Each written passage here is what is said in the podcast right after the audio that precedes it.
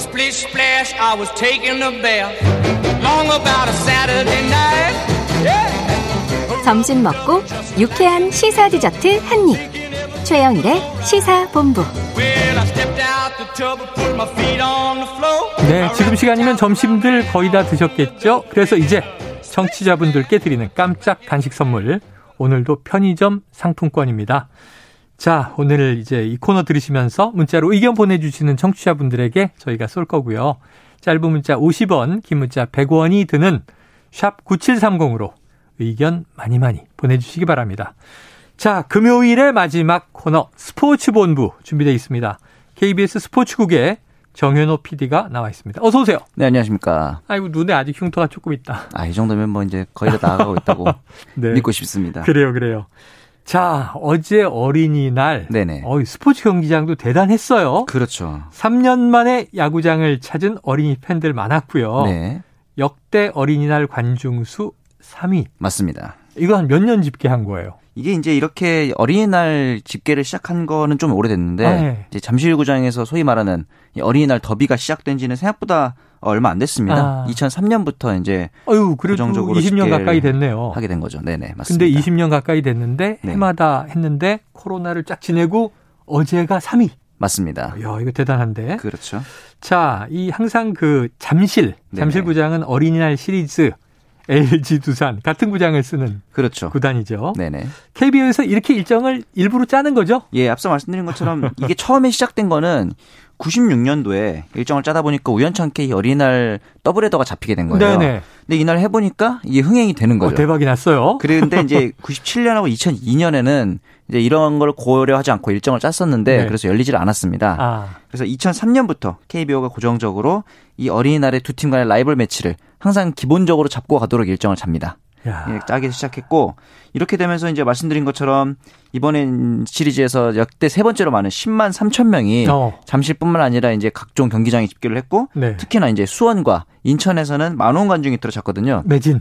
그렇죠. 이 매진이 지금 2019년 이후로 코로나 이후로 당연히 그렇겠지만 예. 3년 만에 정규 시즌 매진이라고 합니다. 또뭐 무관중 경기도 많았으니까요. 맞습니다. 그런데 이제 다시 풀리고도 어, 매진 사태가 없다 그랬는데 아직은 좀 이제 예. 관중분들이 걱정도 되고 할 테니까요. 예, 네. 어린이날을 기점으로 그렇죠. 매진도 나오고 네. 더비가 대박이 났습니다. 네.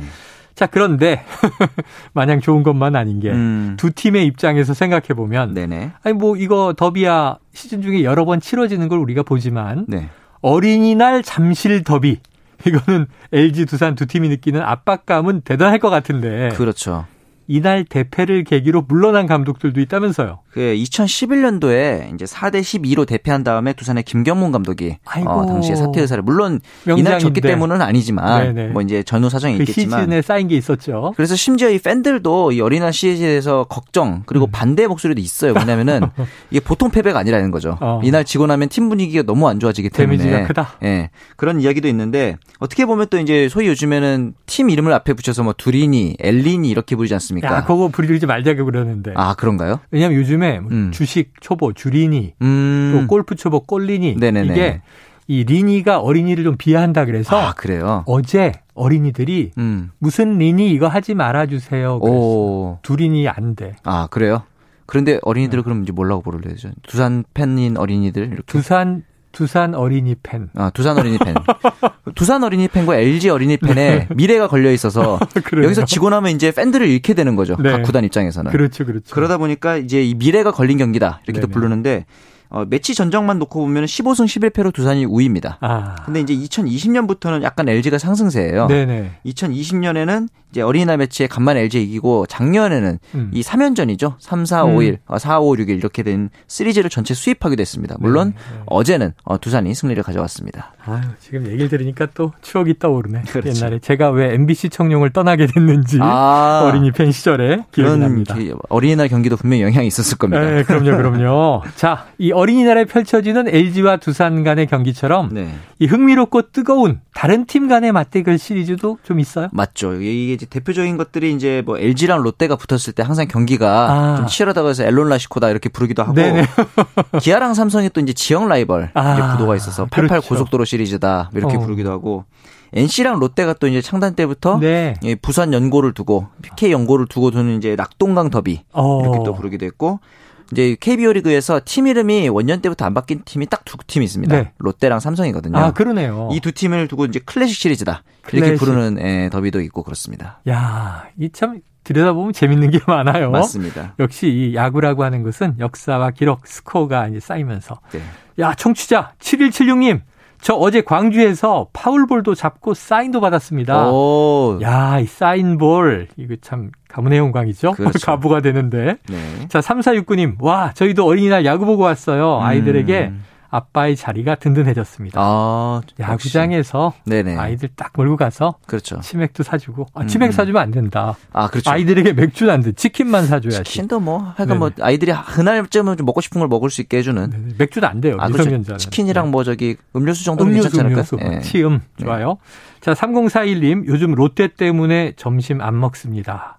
롯데만 보면 배불러요.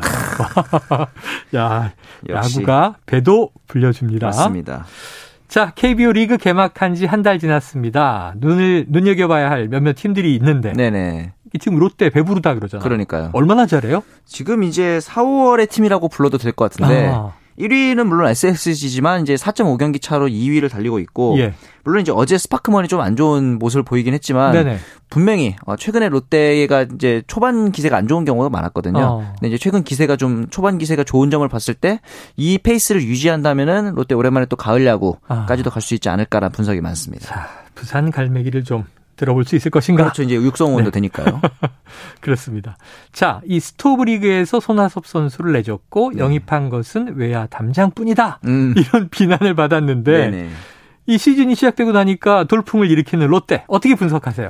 저는 약간 그 정신적인 부분이 큰 것 같아요. 아. 이대호 선수가 이번 시즌을 마지막으로 은퇴를 하잖아요. 그래요. 이 소위 말하는 last dance에 이제 이대호 형님의 어, 아. 마지막 가는 길에 우리가 우승 또는 가을 야구를 그래. 보태주고 싶다 그런 그래. 마음이 좀 있는 것 같고 꽃길로 보내주고 싶지요. 이 이대호 선수의 후계자라고 할수 있는 한동희 선수가 드디어 어, 좀 만개해서 지금 음. 네. 현재 어, 타율, 홈런, 장타율 그리고 장타율과 출루를 합친 OPS까지 1위를 달리고 있거든요. 음, 이제 벌써 한 달 넘게 이제 시즌이 가고 있는데 여전히 1위를 고수하고 있다는 점에 있어서는 한동희가 드디어 어, 포텐이 아. 터진 게 아닌가 이렇게 네. 보기도 하고 투수진에서는 지금 반즈 외국인 투수인 반즈 네네네. 선수가 굉장히 1점대 평균 자책으로 좋은 모습을 보이고 어. 있고 여기다 박세웅 선수 있죠. 네. 중간 허리진에서는 김유영, 구승민 선수의 활약이 대단히 좋습니다. 네. 그리고 어, 우리 이제 국가대표 마무리로도 주목받고 있는 최준영 선수도 있고 어. 그러니까 투타가 다 잘하는 거죠. 쉽게 말해서. 네, 네, 네. 이제 가끔 이 흔- 흔들리는 게 있습니다. 수비인데요. 아, 수비 진에서의 조금만 흔들리는 점만 보완한다면은 좀 더 높은 곳까지도 바라볼 수 있는 전력이 될 것 같긴 합니다. 네.